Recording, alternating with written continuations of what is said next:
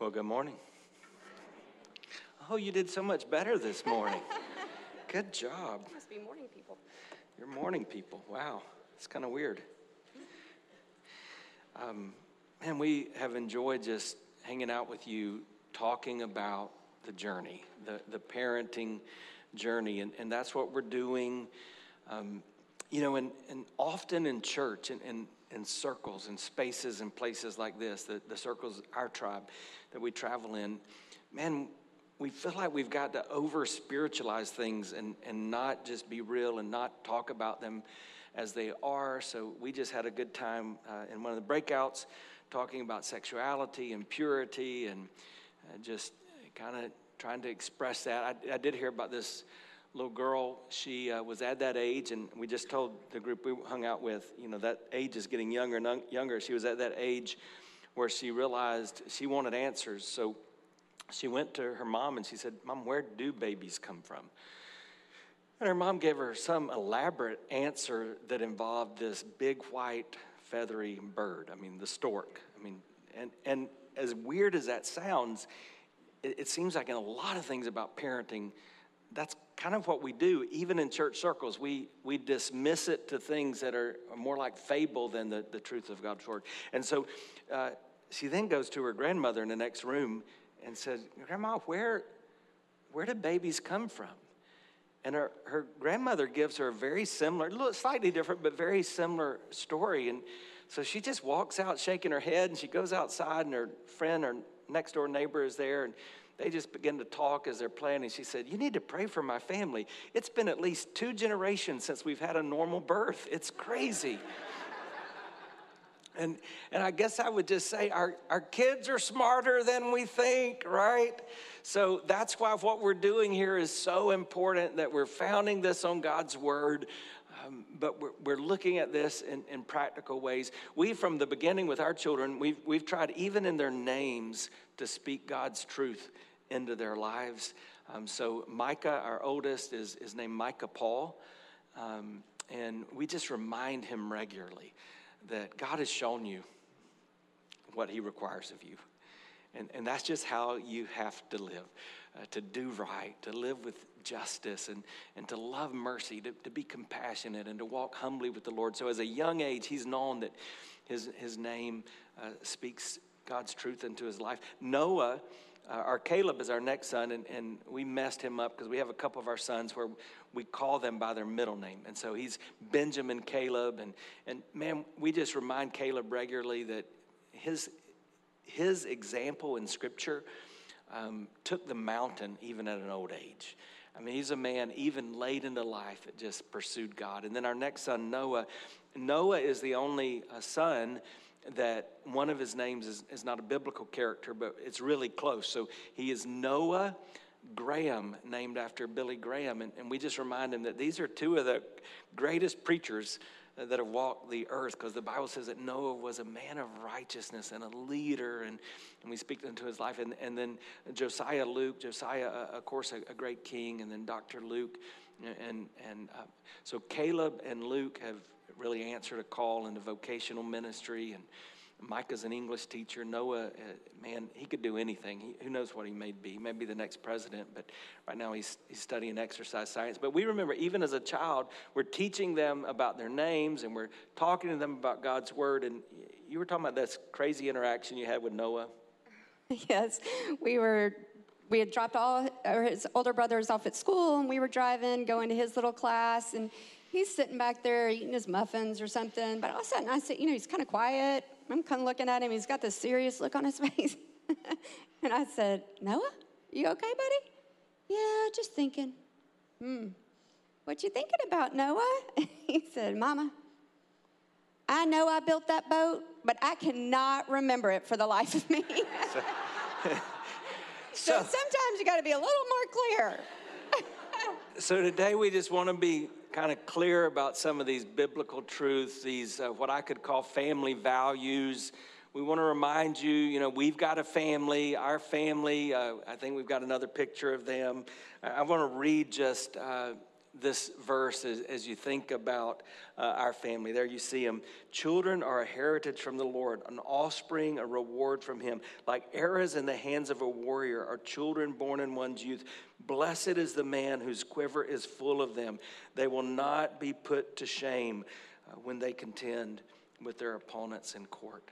And so, before we go any further, I, I just want to take a moment and, and thank God for those blessings that He's given us or, uh, or maybe you're one of those that you're, you're on deck, you're just a couple of months away or something. We're, we're thanking God for what He's sending our way. Um, and then I want to pray that He would use this time just for our good and His glory, all right? So, hey, sometimes in our church we do something kind of crazy. We, we do a lot of things that are kind of weird, but did y'all know that it's okay to pray without closing your eyes? I mean, I do this all the time when I'm driving because I tried closing my eyes and so, but no, it's okay. So I, I, want us to keep our eyes open. And in fact, I, I want maybe just to hold your hands out like this. And again, if you're with your spouse, you, you may make some eye contact with them, but you may even look at, uh, around at some of the village, because this is the village, right? And, and just ask God to fill our hands and our hearts and our minds with what we need during these moments. So, Father, I'm looking out at uh, your church. This is your bride. Um, this is the body Christ, Lord. And you have uh, gifted us with children, and uh, they are a gift. Wow, we are so blessed. And they're at different ages and stages, and and so are we, and we're trying to figure this thing out. And so we just want to declare we desperately need you. So, Lord, would you just meet us here? And with open hands, we're asking, give us what we need because we're needy. And with hearts and minds, we say, Teach us what we've not yet learned. And Lord, as we just look at one another, we're pieces of clay. Yeah, some of us are cracked pots. So just uh, make us into those people you want us to be, those parents you want us to be. And we know, Jesus, that'll be for our good, but it'll most of all be for your glory. So thank you. Lord, as Kimberly and I are here, let the words we say and even our thoughts please you in these moments. In Jesus' name, amen. Think about this. There's no other position in life that has the potential to leave the lasting impact like a parent. And yet, most of us enter parenthood overwhelmed and under equipped, ill prepared.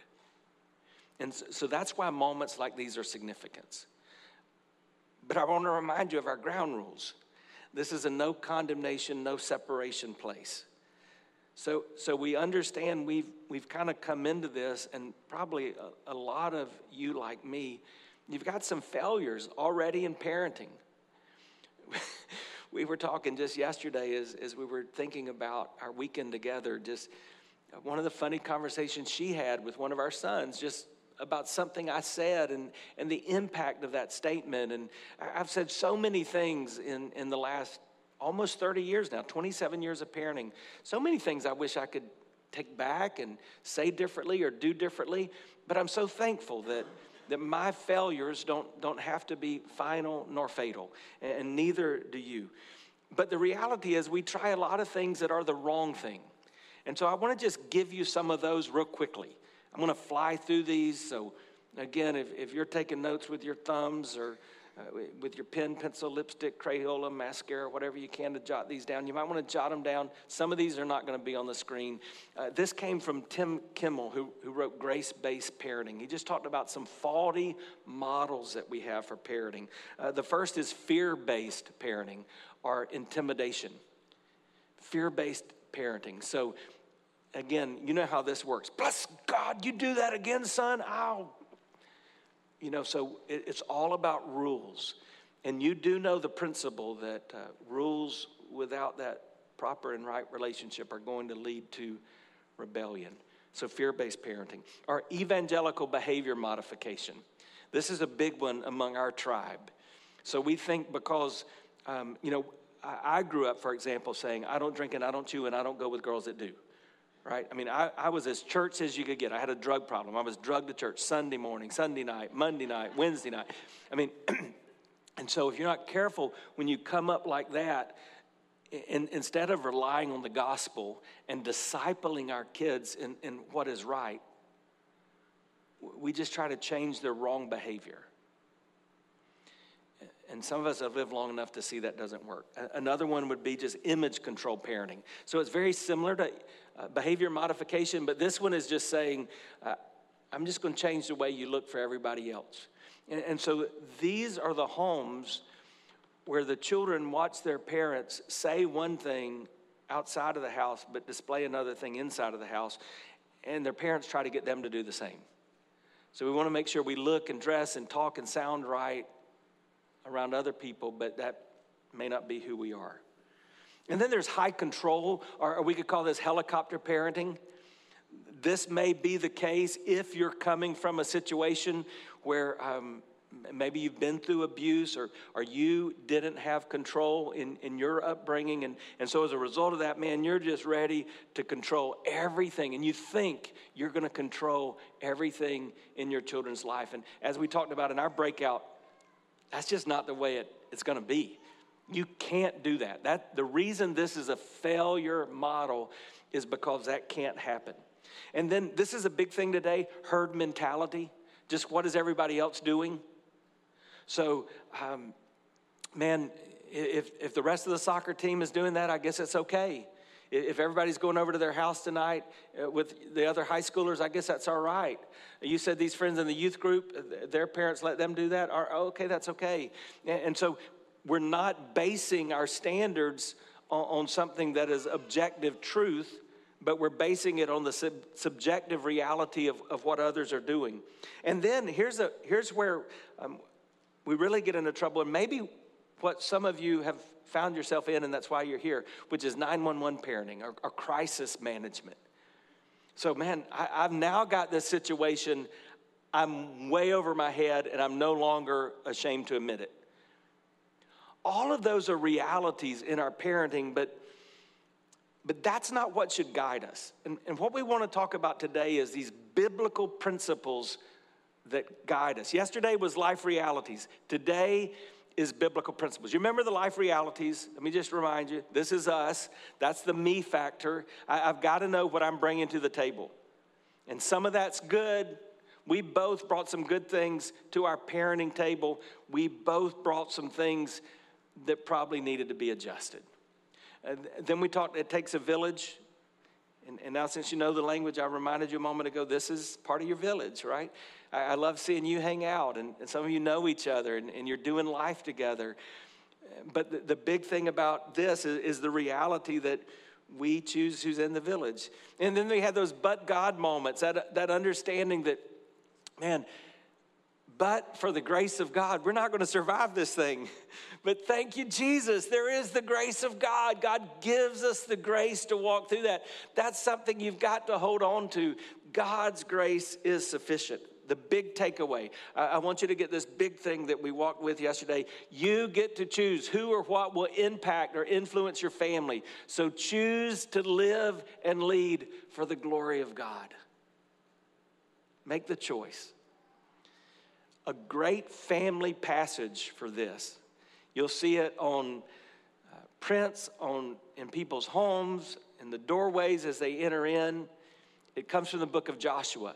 Let me just read it to you, make you familiar with it again. Joshua 24 15. If serving the Lord seems undesirable to you, then choose for yourself this day whom you will serve, whether the gods your ancestors served beyond the Euphrates or the gods of the Amorites in whose lands you're living. But as for me and my household, we will serve the Lord. It's your choice. They had the choice, according to Joshua, if you, if you know the context of that, they could serve the gods of the Canaanites, they could serve the gods of the Egyptians, where they used to be. They were where the Canaanites were now. The Egyptians were where they used to be, or they could go way back. They could serve the gods of the Babylonians, where their ancestor Abraham had come from, or they could serve the Lord. I'm asking you to make a decision to say, in our family, we're going to serve the Lord. Because if you don't make that decision, you'll find unintentionally all these other gods with little g's are creeping into your home. And they become what drive and influence and impact your family. They're idols. And you know, an idol can be anything, even, even a good thing that you make the thing. You don't want that. You want to serve the Lord. So, the way we're going to deal with that is by looking at these biblical principles. But before we jump into that, let me just remind you at the end of our lives, I said this at the conclusion last night, I want to say it again. At the end of our lives, we will not be judged on the amount of material possessions we have left our children, but we will be accountable for the legacy of faith that we leave behind. So choose wisely. All right, biblical principles. I'm going to give you, I think it's four of these, and just we're going to talk through them. But let me remind you of kind of one of those verses we always talk about with parenting. Proverbs 22 6 Start children off in the way that they should go, and even when they're old, they'll not turn from it. What does that say to us? Regardless of where you are in the parenting journey, we should be thinking about, we should be thinking now about when they're old. And I think that's where some of us mess up. We're consumed in the moment. We're consumed with them being the next best little league basketball player, or soccer player, or baseball player, or gymnast, or pageant contestant. And our energy, our effort, our fuel goes more into that than what is this that I want them to look like when they're old. Why? Because a, a parent's job really is to raise adults, not children. We say we're raising children, and, and even that, though, though that's just part of our, our terminology, even that just gets it wrong, doesn't it?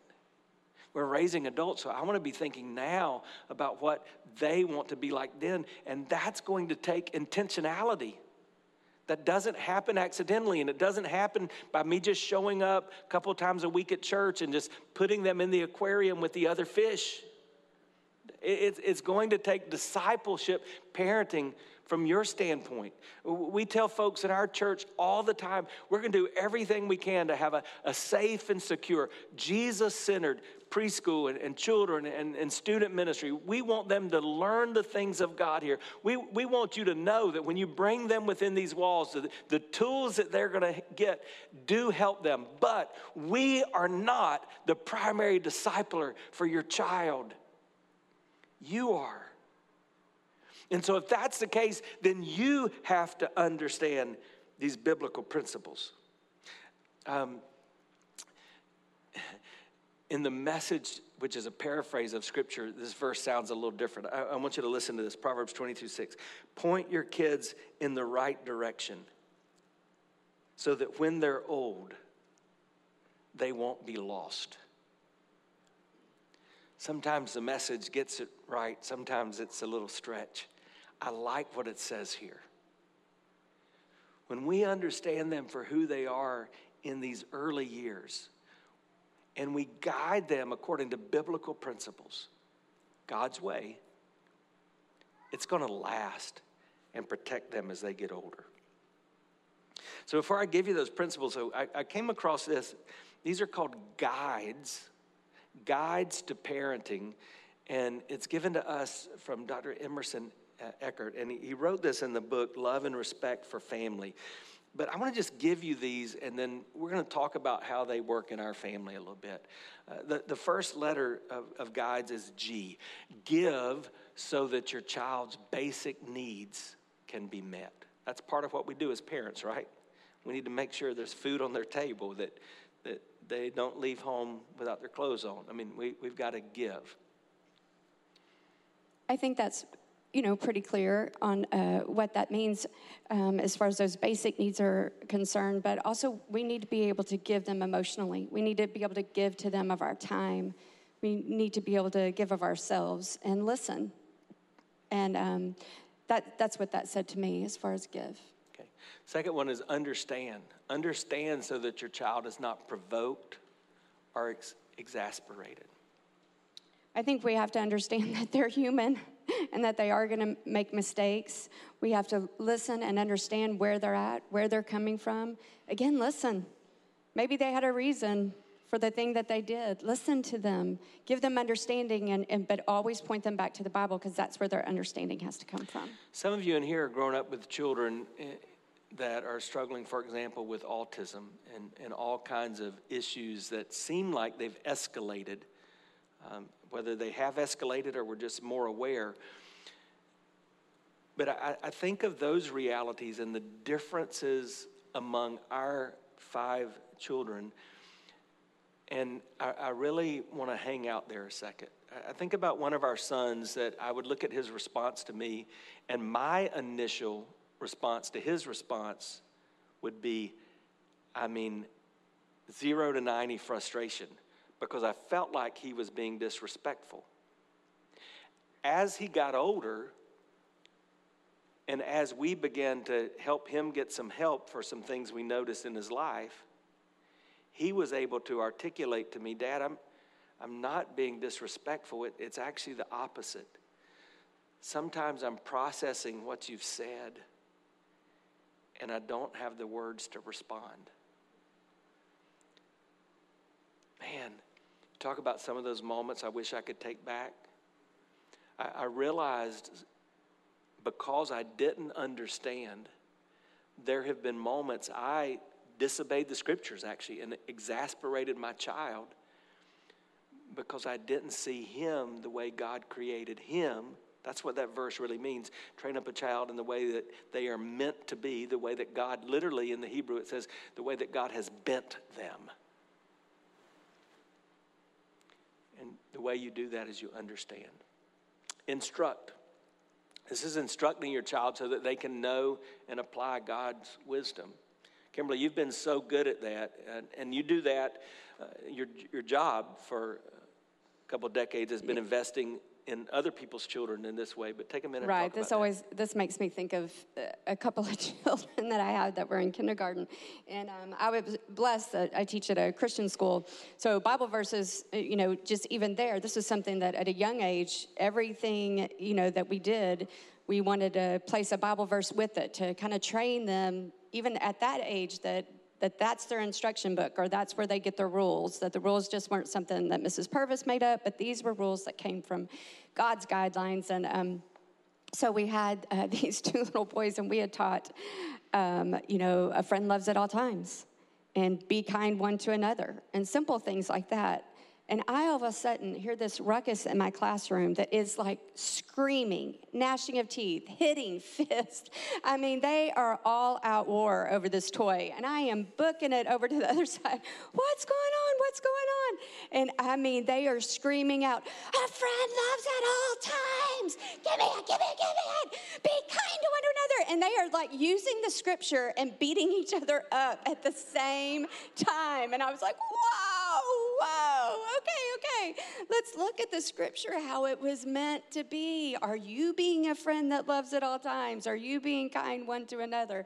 But it's a simple way that that maybe they might need a little extra help and understanding, you know, not only to give them those Bible verses, but how they actually play out in life. And it's it's never too young to start, but even at an older age, you know, I can think of times that that I would be talking to one of my boys, even just on, I got to drive them home from school because they were at my school and be able to talk through them, just even mistakes I've made, and how God's guided me back to that, um, to the truth, or something they might be dealing with.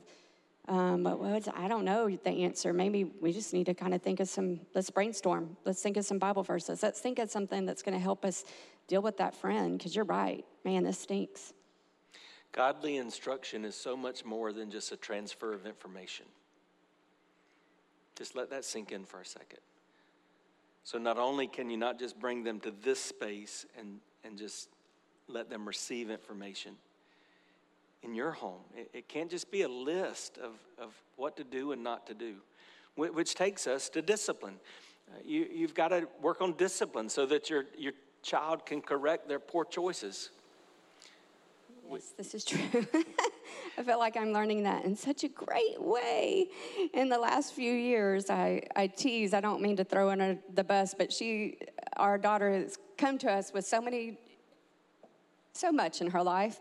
And so there's been a lot of um, interesting ways that we've um, disciplined her. I can remember uh, the day that we adopted her, and we're sitting in the court. And uh, all day that day, I had talked to her about she had this great imagination back then, and she liked to be called Beaver. She still likes to be called different things, Yes. but back then it was Beaver, and that's from a cartoon. It, it was from a cartoon that she was watching anyway, was- and she liked it. She liked to pretend that her name was Beaver. And so I had talked to her about sometimes people at church would ask, Oh, what's your name? She'd be like, Beaver. And I'd be like, No, don't say that. No, mm-mm, that, that's not your name. And so now we're going to court. Like, this is the day. She's going to become a Purvis. judge. I'm There's- nervous. I was sweating. We have all our children, and I am just telling her, do not say beaver. Like, you have to say your correct name. And so she's got this little twinkle in her eye. So we're all sitting around in the court. The judge starts asking everybody their name, and I feel it coming. And so dad says his name, I say my name, and Anaya's right here beside me. Mm-hmm. And she just stops. And it gets kind of silent, and I'm thinking, oh no. And she gets this big smile on her face, and she said, My name is Beaver. Just like that. Well, the, the lawyer for us starts fumbling all over herself. Oh, look at her. She's so cute. She has such a great imagination. I am in that girl's ear. You better tell him my right name right now. Tell him your right name. I, Purvis, I'm Anaya, I'm Anaya, Anaya Nicole. That's my name. And so she tells her name real quick, and we get through the moment, and I'm just like, I cannot believe this just happened. And so we're walking out to the car. We have our older boys. She's got the big teddy bear from the judge. Everybody's happy, and we're walking to the car. And I said, Anaya, guess what happens when we get in the car? And she's like, What? I'm like, You get to have time out. And she's like, What? No, no, no. And I was like, Yeah, I know it's a special day, but guess what? And my, boys, and be honest, my husband a little bit, he was, his heart was melting a little bit. How are we going to put this little girl, we're going to discipline her right now, and she's not even a this little purpose. girl, this orphan into our family, and mom puts her in timeout. And so we walked straight to that car. I put her in her car seat. She is flailing. She's screaming. I'm like, no, no, no, no. I'm like, set the boy's timer four minutes. She was four. Uh, I was just turned four. And so she, we put the timer on. That girl screamed. She cried. She did her four minutes. And after that, the buzzer went off. And we took her and I said, what did you do wrong? She said, I call myself Beaver. Did you know you weren't supposed to do that? Yes. I'm like, do I still love you? I'm like, yes. And we hugged her, we loved on her, and we spoiled her rotten for the rest of the day. But I remember one of them saying, Mom, are you really going to put her in timeout? I mean, it's gotcha day. And I'm like, Yes, I just swore an oath before a judge and God that I am going to parent this child, and I'm going to parent this child, and that's what that means. And I'm going to tell one other because I just love this story because it taught me so much in the moment. But and I uh, uh, came with us with a let's just say a colorful um, communication. She she knew quite a few words um, that most don't. She cussed. yeah, a lot. Three years old.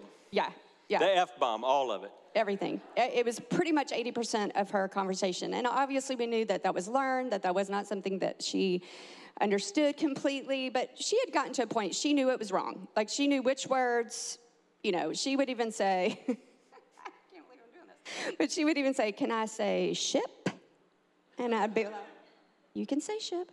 She would go through the list. She had something different for every word. She knew exactly what she was doing. Her older brothers couldn't watch SpongeBob, and now all of a sudden their three-year-old sister's cussing like a sailor. It's crazy.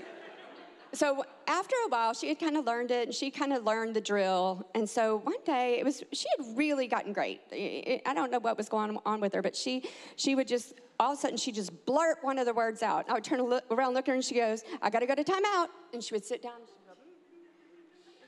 she'd, hop up and she'd go okay give me my hug and so then I would wrap my arms around her and I would forgive her. And then it wouldn't be 30 minutes later. She could come running back to where I was, blurt another word out. I gotta go to timeout. And she would spot. And then she would say, Okay, I'm ready for my hug. And I realized that this young, naive girl really just wanted love. And she wanted the boundaries of discipline. And she wanted to understand that I was not going anywhere and that no matter what she did, that I loved her. And it changed my heart in that moment.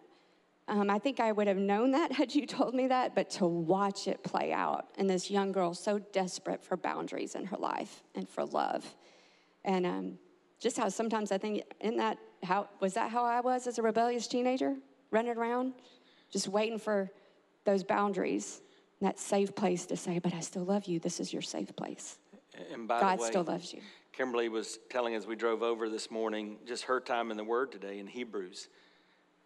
That's what Scripture says about the way God loves us and why He disciplines us. It, it's so that we might know His love in greater fullness. The next uh, letter, the letter E, is encourage. Encourage so that your children can develop their God given gifts. Man, that's, that's so important. And I'll just say to that, Kimberly, is, is recognizing our kids are different. And so they, they're not all going to be good at everything. And, and dads, this is a big thing for us. They're not all going to be good at the things you want them to be good at. Don't try to make a mini me or to, to fit them into your image. No, they're supposed to grow into the image of God. That's whose image they were created in. They, they may have some things that look like you or mom, but they got God's image stamped on their soul. And so give them the freedom, encourage them in those ways you see His work flourishing in their lives. And then that last one is supplicate. That's just to get the S in, I think, but that's a fancy way of saying pray for them.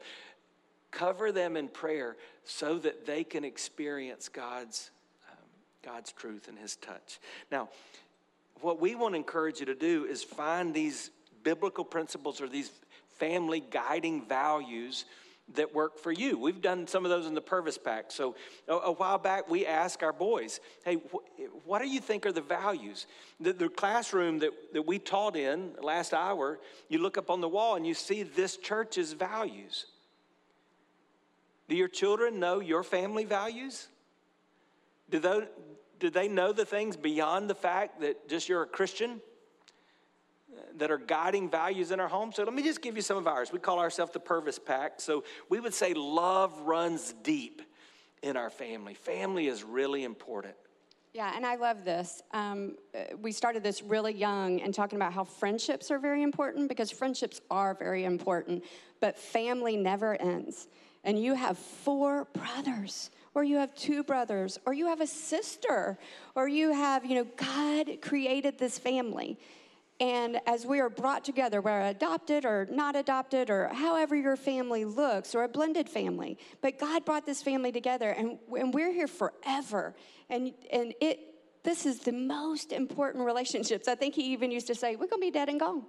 Y'all are going to be around after us, and y'all need each other. And these, these relationships are so important. And there is nothing better as much as I loved watching them run around and be crazy and play together when they're little, there is nothing better than to watch your older children prioritize each other and love each other. They're best friends. And, and I'm not going to say that's because of us. I'm, I'm grateful that we started, started that conversation with them, but they have upheld that. And they're not perfect, but they love each other and they love family. I get emotional thinking about this one because uh, the most intense I've ever gotten with my boys is over this issue. It's when they're at each other's throat, and I pull them aside. If I'm somewhat in the spirit, I go outside. that I get loud, and I, I remind them that they're going to be family for the rest of their lives. There's nothing that can get in that way. And so, as they've watched over these last few years, first in my family and now in Kimberly's, we both have brothers that we, big brothers that we love, that we're close to. But there's been some stress in those relationships when a family walks through death and there's distance. And um, now that my kids are adults, as boys, we're open. And we said, Look at this. I said to one of them in the last two months, when, when I die, there's going to be room for six people around that bed if you're there. You're one of those. Y'all've got to get this right. You've got to stay together. So that's one of our values. Um, and then the Bible's our standard. We've, we've done this since they were little children. We, we won't spend, we're going to talk about some of these principles in our last two minutes. But uh, we just want them to know we're not going to make decisions about what they should do or how they should live based on how they feel. We don't make decisions based on our feelings. We make decisions based on beliefs and convictions, and those come from the Word of God. So when they come home with questions, we always say, What does the Bible say? And guess what, mom and dad? That means you're going to have to learn what does the Bible say? The Bible's our standard. Um, we tell them they're always representing us, um, Jesus and us. In, in, fact, because Anaya, Anaya still interacts with her birth great grandparents. Um, she's, they pick her up from school a couple days a week. It, we have, it takes a village, especially a village with Anaya. And so a lot of folks in our church help out. And uh, I'll get in her face since she was little, but still today. I'll say, if she's going somewhere, I'll say, Anaya, you know what to remember. And she says, Yes, sir. I'm a Purvis and a princess, and I always represent Jesus. I mean, they know that this is something important to us, that the things they do, my kids, my boys, when they were growing up, and they might get in trouble at school, or, or we're having to take their phone because we found out they found something online that they shouldn't be looking at.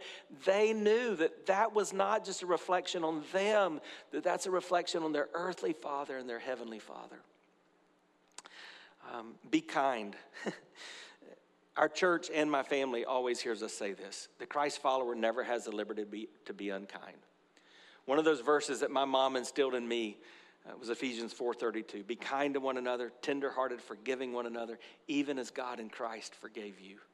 So kindness is pretty important I, That was very important um, in our home. Uh, they're not a. This is not the place we're going to tease each other. We're not going to, you know, especially smack talk, all that stuff that boys or even girls, girls can be ugly. And any of that, that that's not happening here. It's just not. Um, kindness, always. And, um, and that could even be outside playing basketball. I mean, whatever, they could be wrestling, and sometimes we go, stop, stop. Both people smiling, you know, and they look up and go, and you go, okay, you can keep going.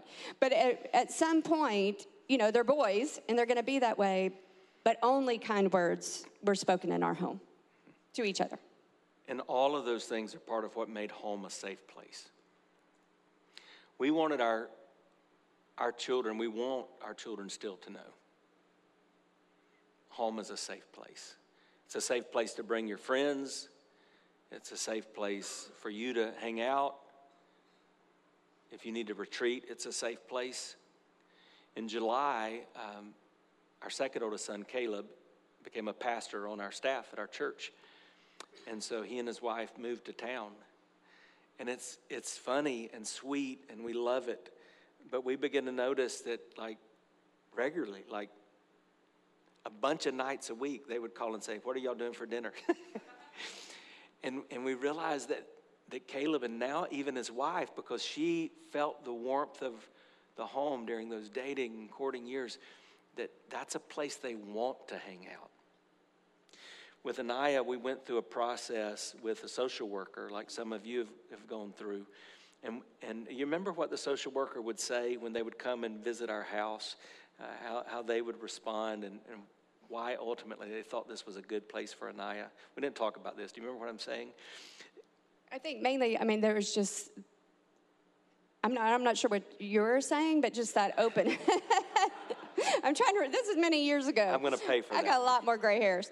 But she, yeah, there was a different, they can feel, people feel the presence of God in a home. This social worker came into our home and, and said, We can sense the peace. All right. I do remember that now. Thank you. All right. Michael's back there giving me the stink eye. So I've got like six minutes and so here's the deal we're going to make. What I'm going to give you is founded in Scripture. I'm not going to read the Scripture. I'd encourage you not just to trust me to, to take these passages down and, and go back and let this seep into you because, because these are those biblical principles. Number one, dedicate your family to God repeatedly. Remember how I said last night beginning with Micah, but we held each of our children in our arms when they were born. When Anaya came in our home, we did the same. And, and we said, God, this is your child. You know the great thing about that? Then when you have a problem, we can say, God, do something with your child. No, but repeatedly. And so the, the biblical story that I would walk through with all of these is Hannah. You remember the story of Hannah in 1 Samuel? She desperately wants this child. So what does she do? She prays out to God and asks God for this child. And in verse 10 and 11 of chapter 1, I'll just show you this verse. In her deep anguish, Hannah prayed to the Lord, weeping bitterly. And then notice what she says. And, and, and she, I can't read that. And she. And she made a vow saying, Lord Almighty, if you'll only look on your servant's misery and remember me and not forget your servant, but give her a son, I will give him back to the Lord for all the days of his life. Now, did she do it? That's the question. If you just keep journeying through that chapter and into the next chapter, she did. After he was born, it says, after he was weaned, she went back to the Lord and said, This is your child. Then, chapter two, she sings a song of praise to the Lord. Thank you for your child. Dedicate your family to the Lord repeatedly. That's stewarding the gift that Kimberly talked about so beautifully last night. So, um, just a quick question would be how would our family look different if, if we dedicated every aspect of our family life first to the Lord? If it was clear that that was the most important thing with how we stewarded our family's finances, our time, our, our efforts in parenting. How would it look different? Number two, model Jesus honoring prayer and praise in and outside of your home. This is so significant that your children, this is those times of family worship, right? So, whether you grew up like I did and we had family devotion, I, I can remember um, man, in, in our, our home, my dad would gather us together, and uh, every every night that we did this, he would take this. There was this devotional guide that Southern Baptists used to print called Open Windows. And it would have a scripture verse and a short devotional. And then we would turn in the middle, and the middle was yellow, and it would list the birthdays of the missionaries, the Southern Baptist missionaries. And we'd read their names, and then we'd all get on our knees and we'd pray. And I'll be honest, my mother still to this day is a prayer warrior, but boy, she's a long prayer, and many times, like me, my brother, even my dad, I think some of us would fall asleep. Uh, but I remember those family times of worship. Well, if you read through this story in Samuel, Hannah repeatedly goes back to God and she repeatedly prays to him and she repeatedly praises him. And so you modeling that makes a difference. That's where I want to give you that quote uh, that, that I said last night it is unlikely that your children will prioritize the things they watch you marginalize. So you can't just say this is important, whether that's coming to church, whether that's um, these family times of worship, you've got to model that in your lives.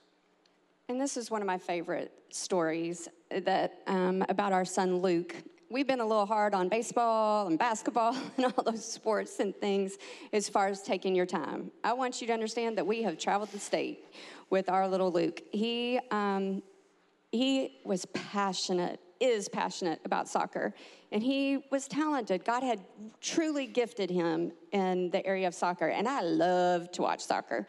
So this was just, it, it's just a, passion for our family. We've just just loved it. And um, but there came a time with the traveling because of he was gifted. He was placed on quite a few teams. They they wanted him to go places and they wanted him to do things. And there came a time where we had to say, "All right, buddy, you can you can play on that team. That's great, and we'll travel everywhere, but not on Sunday." And it took him back for a second because everybody else went on Sunday. They left church. Well, we can watch it online. Nowadays, you know, I watch it while we drive. It's going to be fantastic. But we came to a place where we just said, not Sundays. In the first couple of years, we told the coach, okay, this is a deal. I know you won't look on your team, but this is just a, this is how we, this is our faith, and he's not going to go on Sundays. That's just the deal. And um, every now and then we'd have him come and say, you know, I mean, the game's at one. Do you think you can make it? You know, I mean, like, it's two hours away, three hours away. No, we're, we're not going to do that. Um, But sometimes he would come to an early but- service and yeah, but there was times that we, that we we did we made um, arrangements for that. There's many a times he came on Sunday in his soccer uniform, and as soon you know as soon as that amen was done, boom, he and I were out the door. They even got second in state. It was the state second in state. They were going for state. It was a ways away, and he was. I mean. He was in that uniform. He was shaking, and as soon as you know we got there, we ran up, and they were like, "Yay, And nobody was upset. Nobody, they just knew. The people knew that for us that standard was different, and they were so excited because it was like fresh blood because he, he wasn't tired from the first half, and he played that second half of the game, and it was so exciting. But it instilled in something to him that when in high school, it came a time, it was a new team, and all of that. And uh, they were wanting him to come to this very important game. It was a very important game. And so he looked at me and I looked at him. I said, I'll go talk to coach. I'll, I'll let him know. He's like, No, mom, I'm going to go tell coach. And he began to make that standard for himself. Yeah, this is not about legalism, it's about your priorities. I don't know what more to say about that. Well, I'm going to just give you some of this because we wouldn't have thought it up if we didn't think it was good. so just trust me, all right? In these priorities, you need to be doing two things. You need to be praying with your children, but you also need to be praying for your children. There's a great story in Mark 5 of a man named Jairus. Do you remember why he comes to Jesus? Does anybody remember? His daughter's dying. Do you remember what happens? Jesus gets caught up. He's trying to make her way, his way to her house, but he gets caught up and he actually performs another miracle. The lady with the issue of blood. And um, so much so that Jairus gets a notification that, hey, no need to hurry anymore. Your daughter's dead.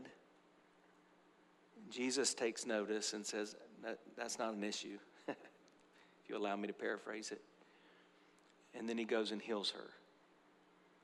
Now, that's just one story.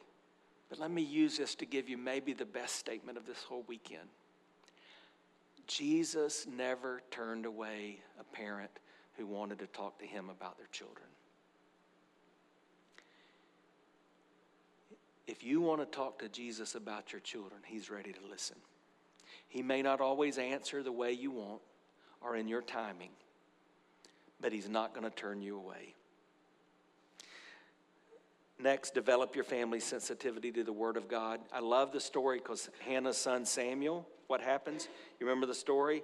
He's in the temple, he hears the voice of God.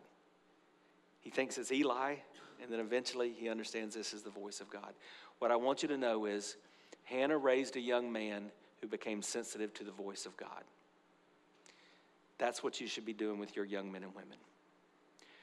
Raise them in such a way that the Word of God is not foreign to them.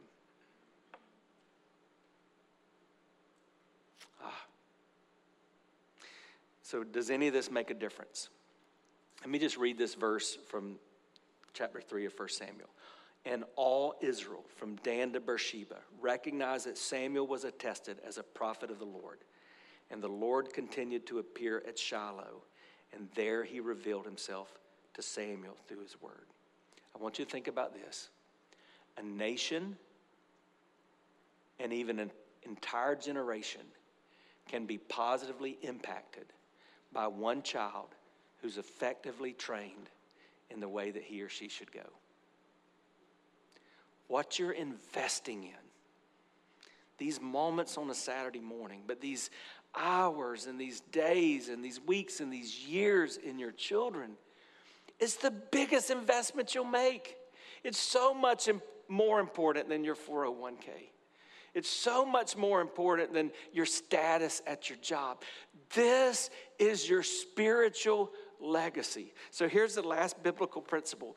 Man, when in doubt, and you will be in doubt, when in doubt, rest and rely on the grace of God.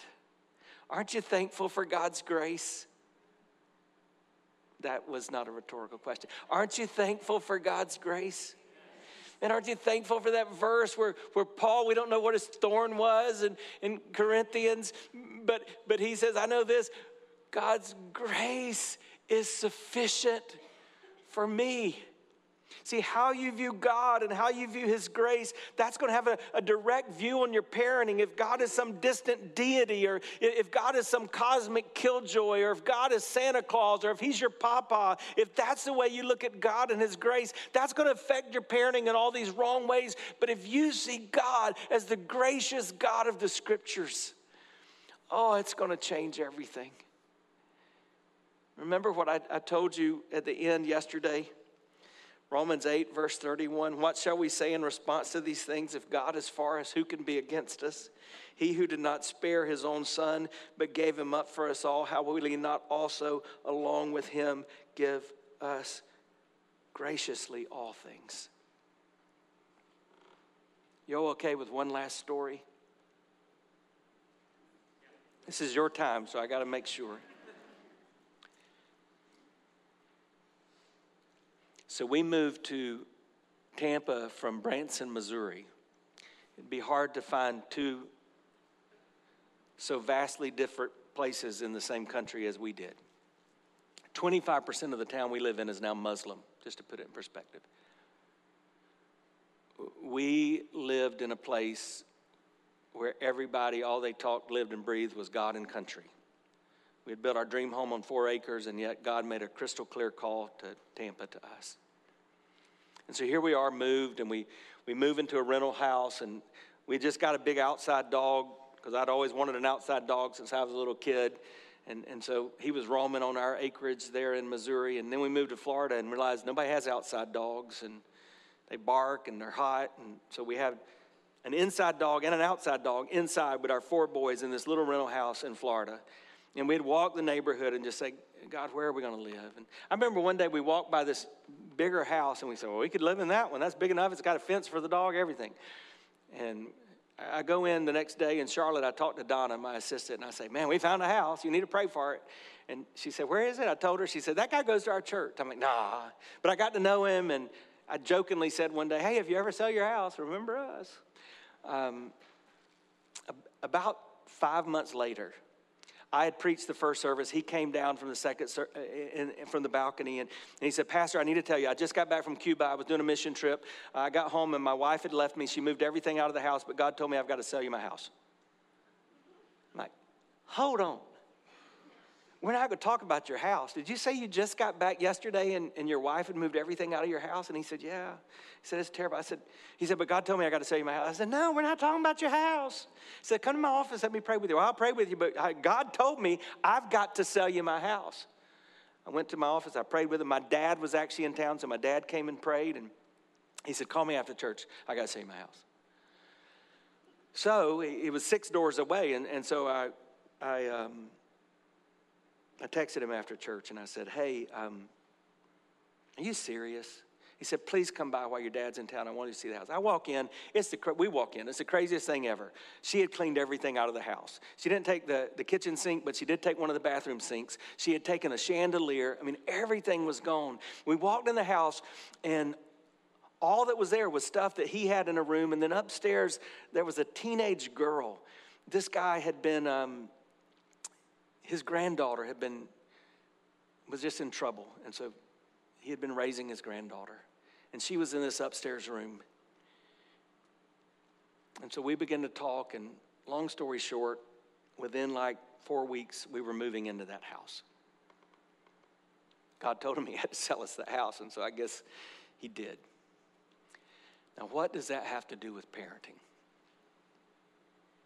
You see it would be um,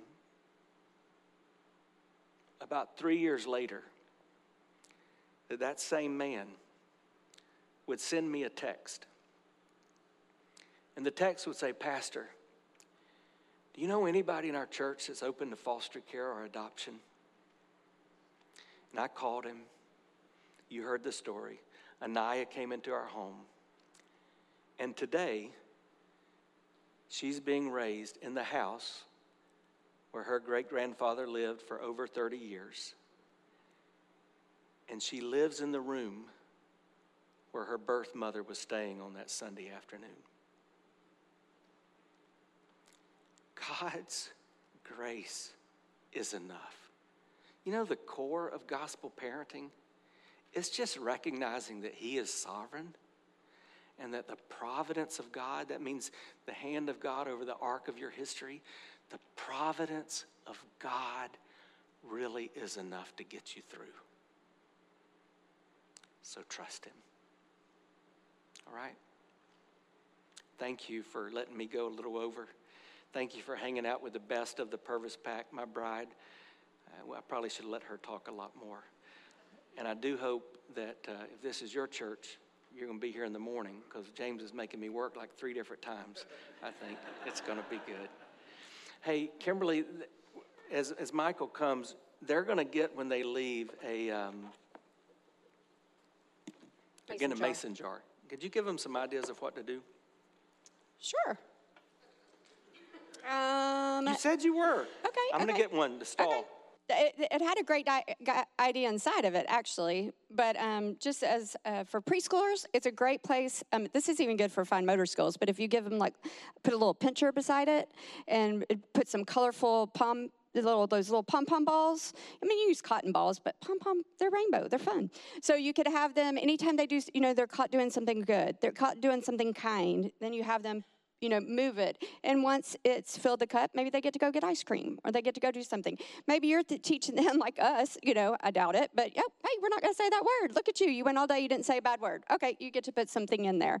You know, whatever it is, maybe chores or you did your 20 minutes of reading. You know, whatever it is that that you need for your child to do. You know, you know your family, you know maybe something that you're teaching them. It could even just be no sassing or going to bed without crying. I mean, it can be a lot of things, but you can do that simply and easily. It's cheap, but it's a visual, and for children, visuals are everything, and it also shows them progress. Like, wow, I'm doing a great job, and then also, you know, a completion of a great job, which is wonderful. The little ones. Um, some uh, this is not, you know, none of this is new to, me, but something that somebody said my last son's senior year. I heard this and I was like, oh, I wish I'd have known this before.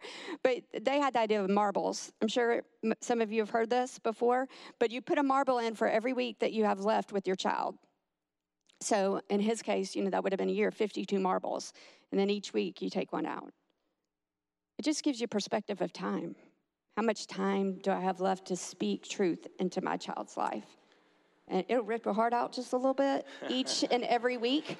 But, you know, I don't know how big of a jar you want to get, you know, when you might want to start high school. I mean, that's still, that's quite a few marbles. But I mean, it's also a cool thing for them to see, you know, looking for them to understand and see how much time we have left in this home. Hey, this isn't too bad of a place. I kind of like mom and dad. You know, maybe I won't go out this weekend. Probably not, but, you know, it's worth a try. Yeah, the big deal is that Michael the, and the pastor and staff of this church, they wanted you to be able to take something to make this a practical reminder of what you're learning. So it may be some of those things, it may be none of those things, it may be something you learned in a breakout, but, but use this as a practical and tangible way to take home something that you're getting out of this time. Father, I thank you again in the name of Jesus for these moments together. Lord, we are all, as uh, many have said before us, we're, we're pilgrims in progress. We're pilgrims along the journey uh, of this thing called life, and then certainly this thing called parenting. Here's what we know you, our Heavenly Father, you are a good, good Father. You are perfect. And so, Lord, may we just continue to look to and lean on you, and may we rest and rely on your grace. Jesus, thank you for the hope that you make available because of the gospel. We trust you, and we ask this in Jesus' name. Amen.